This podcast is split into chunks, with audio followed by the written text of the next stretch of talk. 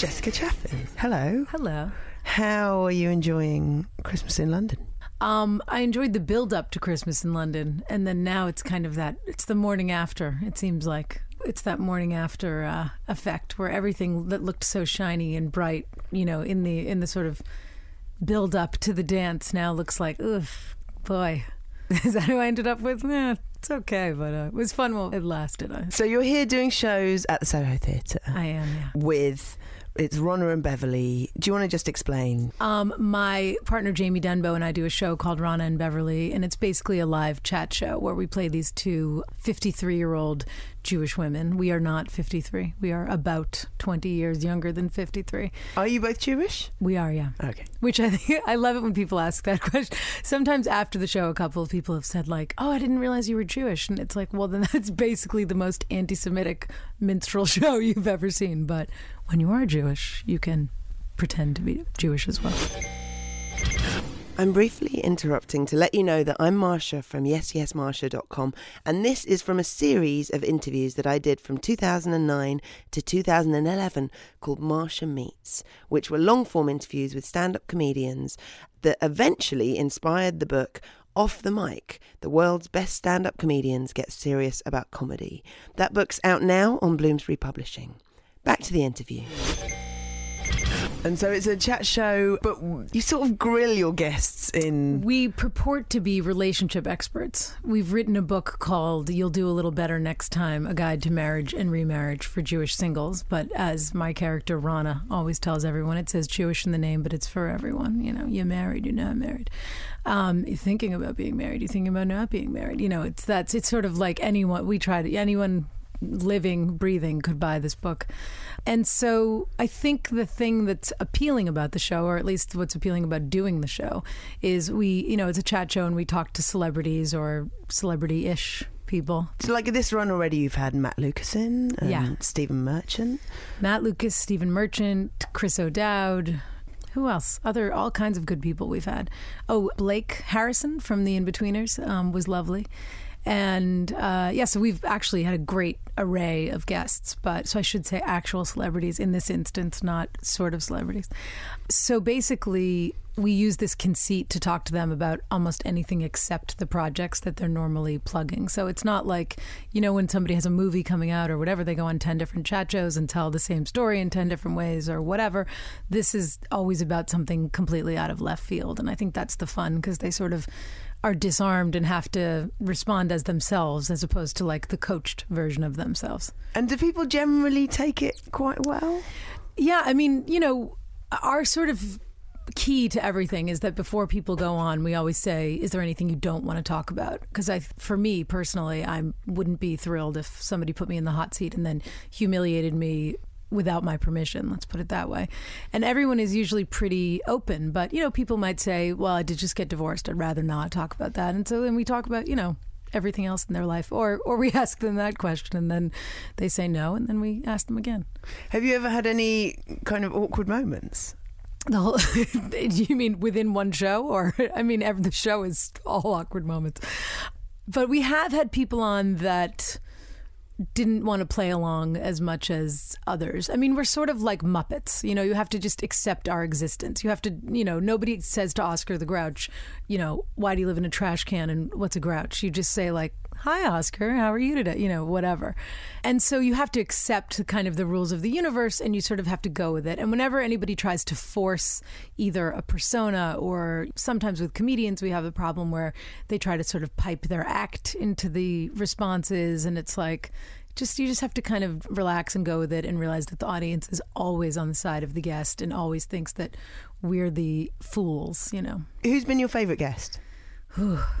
Good question. Though I will say, in recent, oh, we had Simon Amstell, who was lovely. And it's funny because coming from America, we know something about some people and not so much about other people. And before we had Simon, people were like, ooh, he's sharp tongued. Watch out. You know, he can be a little prickly. Or, you know, obviously that's his persona on Buzzcocks is kind of like the quick witted response. And he could not have been sweeter and funnier and and I guess with this new show that he has Grandma's House you sort of see that aspect. I mean I think this dynamic is not something that he's totally unfamiliar with being harassed from either side by two older Jewish women. So I think it brought out a uh, a sweet, sweeter side in him.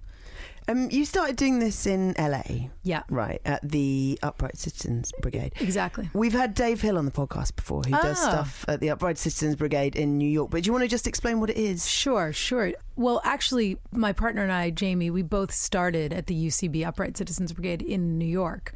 And this is a theater, a comedy theater that was founded by some sort of ex improv Olympic and Second City people.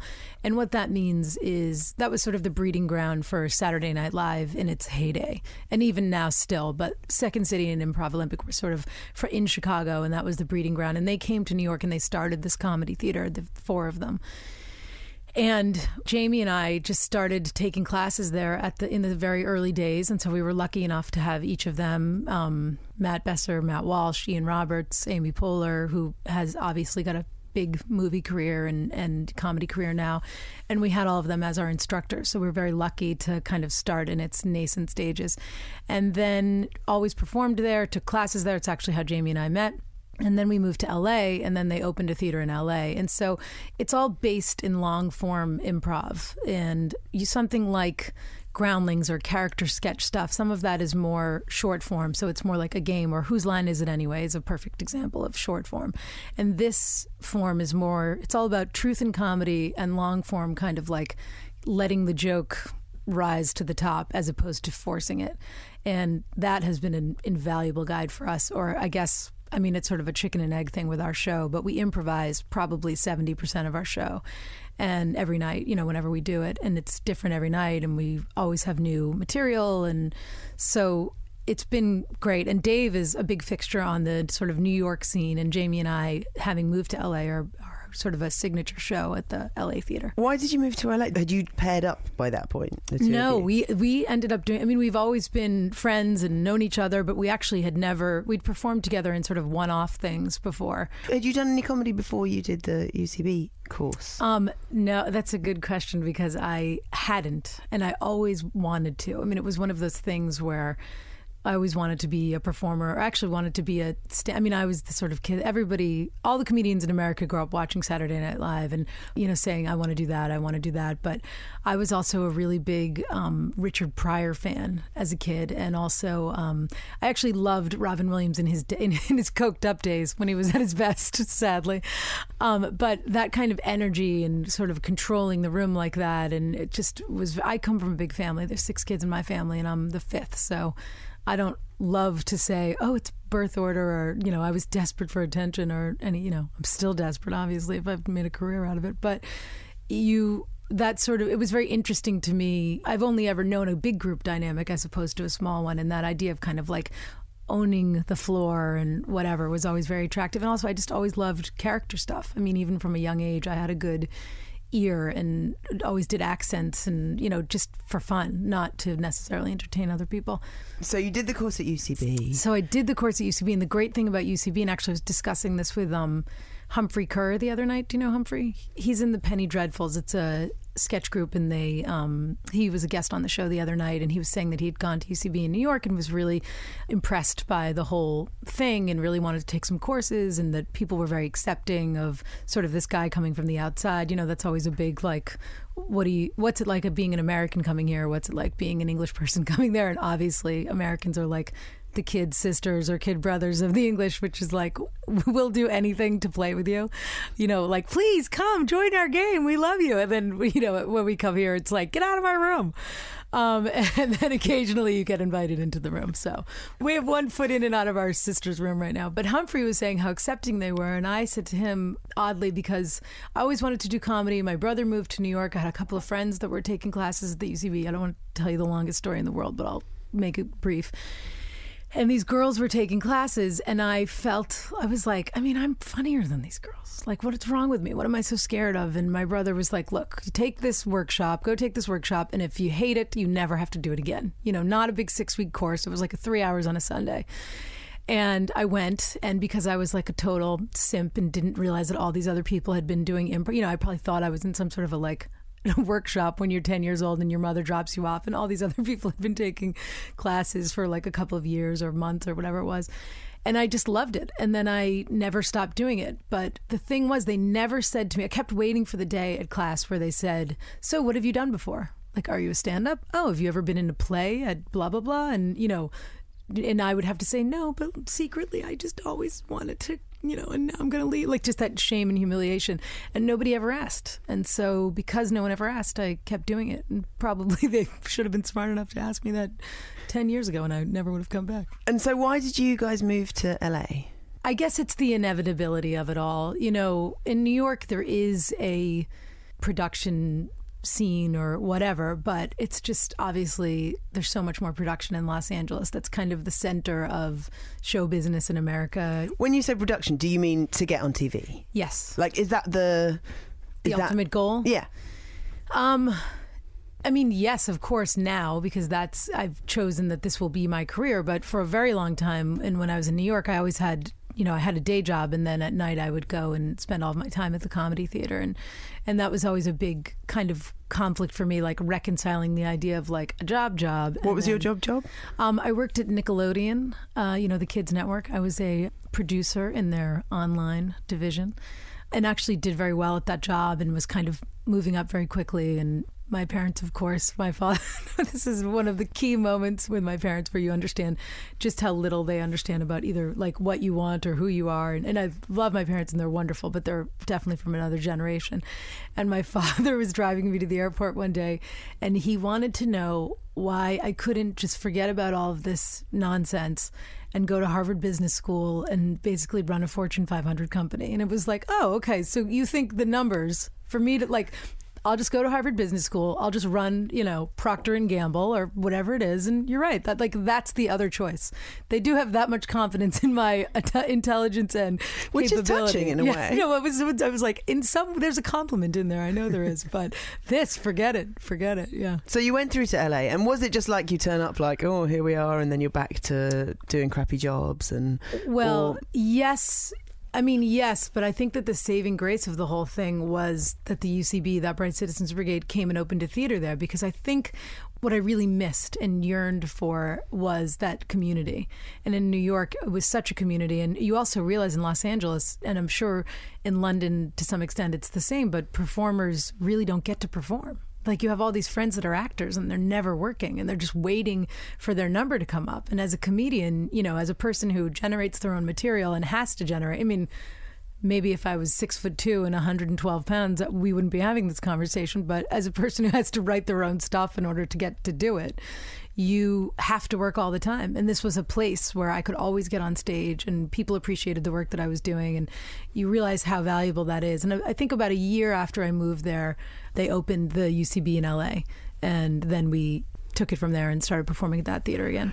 No, we've had a few people on this podcast talking about the stand-up scene in LA, and um, everyone seems to have a slightly different opinion on it. But something that uh, can't remember if it was Dave Hill or if it was someone else, but they were saying that they found the difference between LA and say somewhere else like New York is that somehow the audience is a bit more. It's a bit more like they're watching a film or something. It's a bit more like they come and they watch, and they're not sort of as involved in it. Maybe.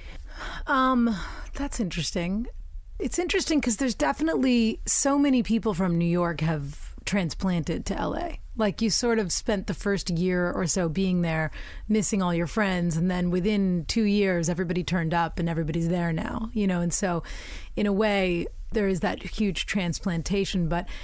I guess maybe a New York audience, you get more people who are just truly comedy nerds and truly come for the insider experience of especially at a place like the UCB where because it's so improv and sketch based and alternative comedy based that you never know what you're going to see on a given night. You never know who's going to turn up. You never know if something really magical is going to happen and you got to be there. And I and I actually think that was something in my early days that was so exciting and tantalizing and attractive about being there every night because you didn't know it was a real education.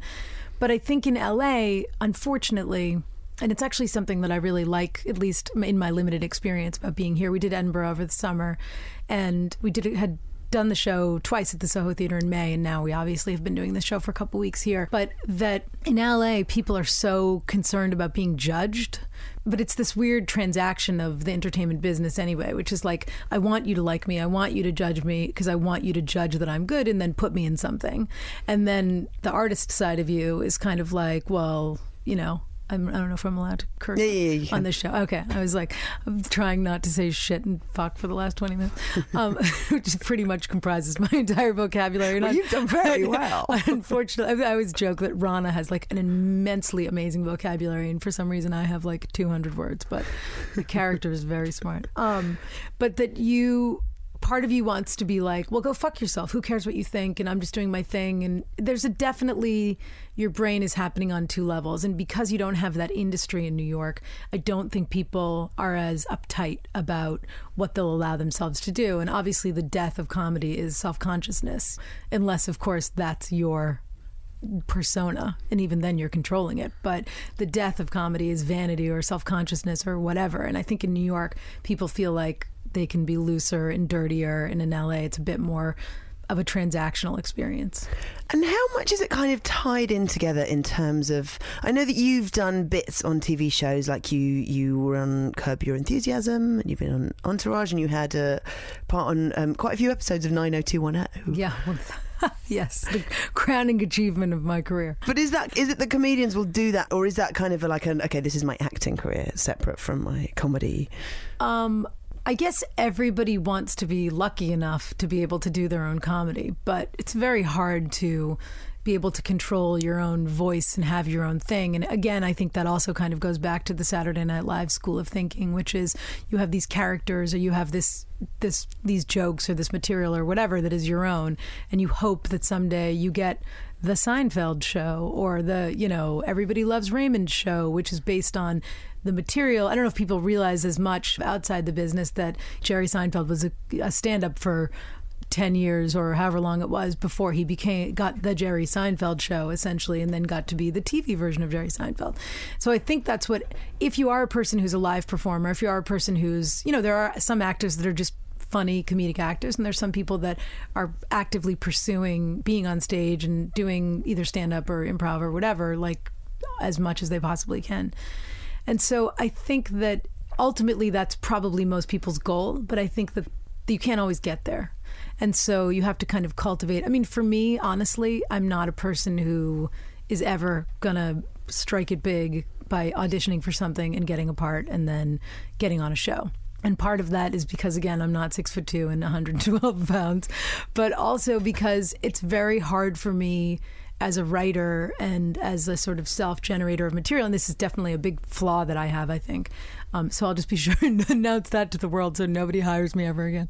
Um, no, really, I'm, I'm, I can do whatever you need me to do. Is that you can't control your words and you can't control the experience and you can't and you get very used to that and it's a very it's a real aphrodisiac to be on stage and to be able to know that everything that you, especially with Jamie and I, she always compares it to being in a band. Like this must be the closest experience to being in like a jazz band or whatever, because we just riff off of each other all the time and always are aware where the other person is. And at the same time, it's like you're not even thinking when it's happening. And so I think being kind of addicted to that feeling, but also wanting that to be your life or your career, which at this point, Jamie and I have been really lucky to get to do as much as we have with the show, that it's hard for me to plug in and be I'm never probably going to be the mom unless somebody does a super weird show with a crass sassy mom which Well, maybe you- could happen who knows You have a character on this teen sitcom. oh Zoey 101 is that what you're saying Yeah, which is uh, Jamie Lynn Spears. It's well i was thing. very lucky though because the guy who writes that show is a friend of mine What's the premise of the? Um, it's we used to have a show in America called Facts of Life, which took place at a girls' boarding school, and this one takes place at a co-ed boarding school in Malibu, and it's shot at Pepperdine, which, if you've ever been to LA, is like the most stunning college campus. I mean, I don't know how anyone could ever get any work done, but it's basically like on the cliffs of Malibu. And so it's this real fantasy for tween girls of like, oh my God, I get to go away and have my own life. And it happens in like the California that people dream of that really only happens. the California dream, you dream of is really like an eighth of a mile sliver between the ocean and, and the shore. And so Jamie Lynn plays Zoey, who's like the main character, and all her little girls' relationships, they all like sort of spin off of each other, you know. My friend Dan Schneider is the creator of that show, and he has a really strong comedic voice. And because he's a good friend of mine, I mean, I know I sound very composed and mature right now. I'm sure that people are very impressed with how mature I am. I'm like a real spaz. And basically, he used to just dare me to, you know, eat the hottest hot sauce in the world for 250 bucks or whatever. You know, I'd do it. I don't care. I'll do anything. So basically, he would just write me stuff that was like totally crazy and insane and out there because it was amusing to him to see me act like an idiot. And so consequently, I became Coco, who is the dorm advisor. But the whole joke about Coco is that she's like her life is a complete disaster, and she's always the kids always have to give her advice and take care of her, as opposed to the other way around. So, so Edinburgh, you did it this year. So Edinburgh was like the first time you did a run outside of LA and New York. And how did you find it? How did it compare? Well, we really wanted to. I don't know. I always feel like I'm not great at explaining what our show is. And I know that it's sort of, I guess the comparisons here are Mrs. Merton or maybe even a Dame Edna, like on our finest day. And it, it is, Dame Edna is one of those funny things that people feel like, ugh, I know what that is. But if you actually watch Dame Edna, it's like the sharpest, funniest, most amazing thing in the world. So on a good day, maybe we get compared to them, uh, him rather, her rather. Um, you choose, you choose. But uh, we really love that tradition here of that kind of a chat. We don't have those chat shows. We have talk shows, but we don't have a chat show where either a character driven chat show or a show where you really do just chat about whatever for a length of time.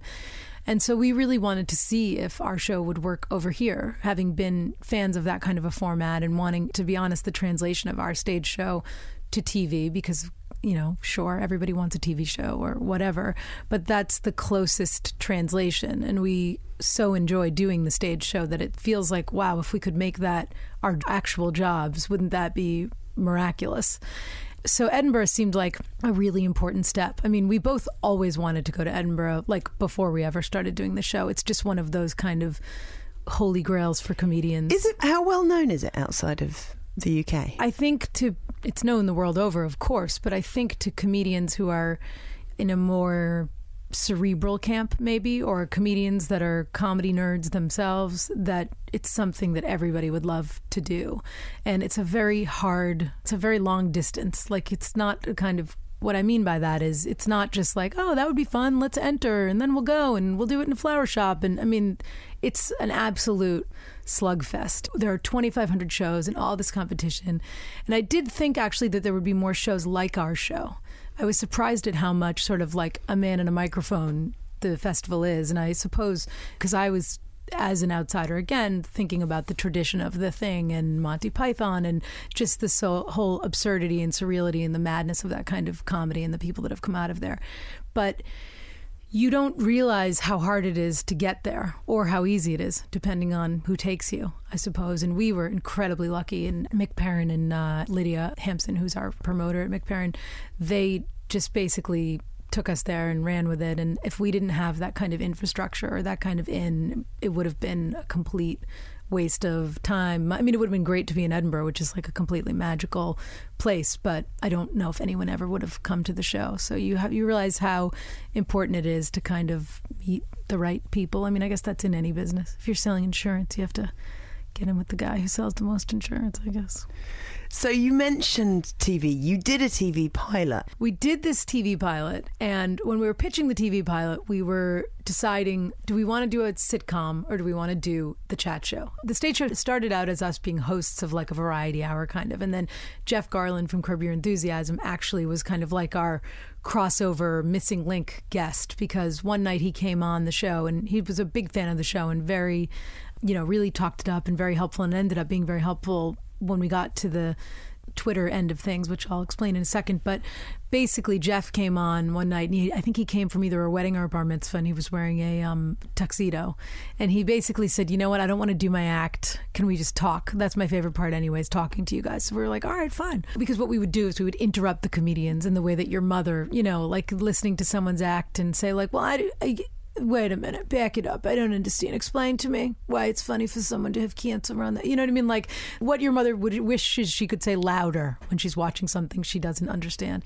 So Jeff was the first person that we just talked to and interviewed about his life and talked to about his life, and we realized that that was sort of the magic formula. And so in any event, when we went to pitch the show, we ended up doing it as a sitcom, and we shot a half-hour sitcom for Showtime. And um, Paul Feig directed it, who is a film director and has just done a movie with Chris O'Dowd and Matt Lucas. And he does Freaks and Geeks. Freaks and Geeks is essentially the story of his life. He and Judd Apatow created that show together. And he also was the sort of in house director of the American office. So there's all these sort of little crosses over, which ended up being very helpful to us. But in any event, we, we in any event, I love that I just said that because that's something that Ronna says all the time. But it? really, it's just me with a different accent and a lot more authority. But I have a good friend who, as an aside, uh, the other day was telling someone else about the show, and he said, "You know, I really prefer hanging out with Ronna. I like to hang out with Ronna better than I like hanging out with Chaff." And but the good news is Chaff's just getting older, so she's just going to become Ronna. And I was like, I kind of prefer hanging out with Ronna too, but. Ronna doesn't have the problems that I have. No. Um, and so, uh, so anyway, we did this half hour sitcom and it was an incredibly amazing experience. Jenji Kohan, who created Weeds, um, wrote it with us and we and Paul directed it and it was everyone always complains about oh we didn't get to do what we wanted blah blah blah. And we truly I think because Jenji had a relationship with Showtime for so long and Paul was such a trusted creative director for them that we really got to do whatever we wanted. And it was really this wonderful experience and kind of all through it people were saying oh it's they love it it's going to happen it's going to happen of course that's the same old story. I've seen there's a clip of it and it's really great. And there is you know there is a thing often where I've seen so many pilots and first episodes where you're like, I can kind of see what you were trying to do there, but this hasn't translated. But it is, it's genuinely really funny. It oh, really works. Thank you. That's very nice of you to say. Um, so Showtime had this weird, so they didn't pick up any shows that season. We made a show, Matthew Perry from Friends made a show, and Tim Robbins made a show, and none of the shows got picked up, which is as far as we know, has never happened. And so it seemed like people sort of said, you know, well, there's something going on at Showtime, there's something going on at CBS. Whether I know if that's true or not, we know we made it down to like it was us and one other one. And anyway, they didn't pick it up. But there was this sort of accounting snafu, or not snafu, but exception, which is they air their pilots that they've made because if they air them, I don't know exactly how it works, but they must get a better tax break if it actually airs as opposed to if it doesn't air. So they air them at like three o'clock in the morning, and then I never heard we never heard anything from them about ratings. You know, we don't have, we have no idea who watched it or didn't watch it. But I have to say, these kind of relationships get classified the davy and goliathness of the whole of the artist and the network and the it's so unfair what they've done to us and our show would have been the greatest show on television if only you know and that's always kind of the story. But at the end of the day i mean these people gave us i don't know what i mean not this but a million dollars to pl- to like go make a stupid movie that we had only spent probably four thousand dollars of our own money on in four years. I mean, uh, the costumes we wear are the same costumes that we've worn since the beginning of our show, and and because at the heart of it all is like me and Jamie making stuff up.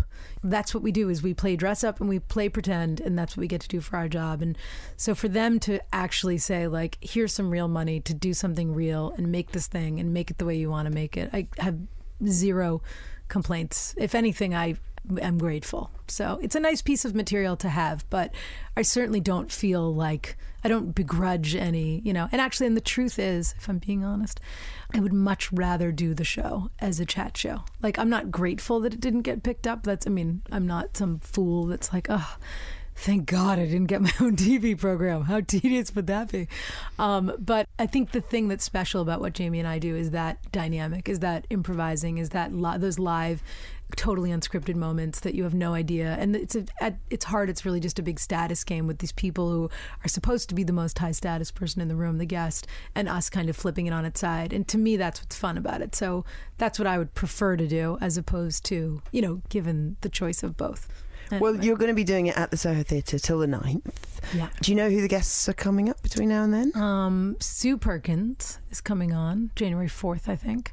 Tonight we have Ana Ortiz who plays Hilda on, uh, Ugly, on Betty. Ugly Betty. Yeah. She's delightful. She's really fun and fun. I mean, obviously she's great on the show, but she's like the prettiest little thing in the world.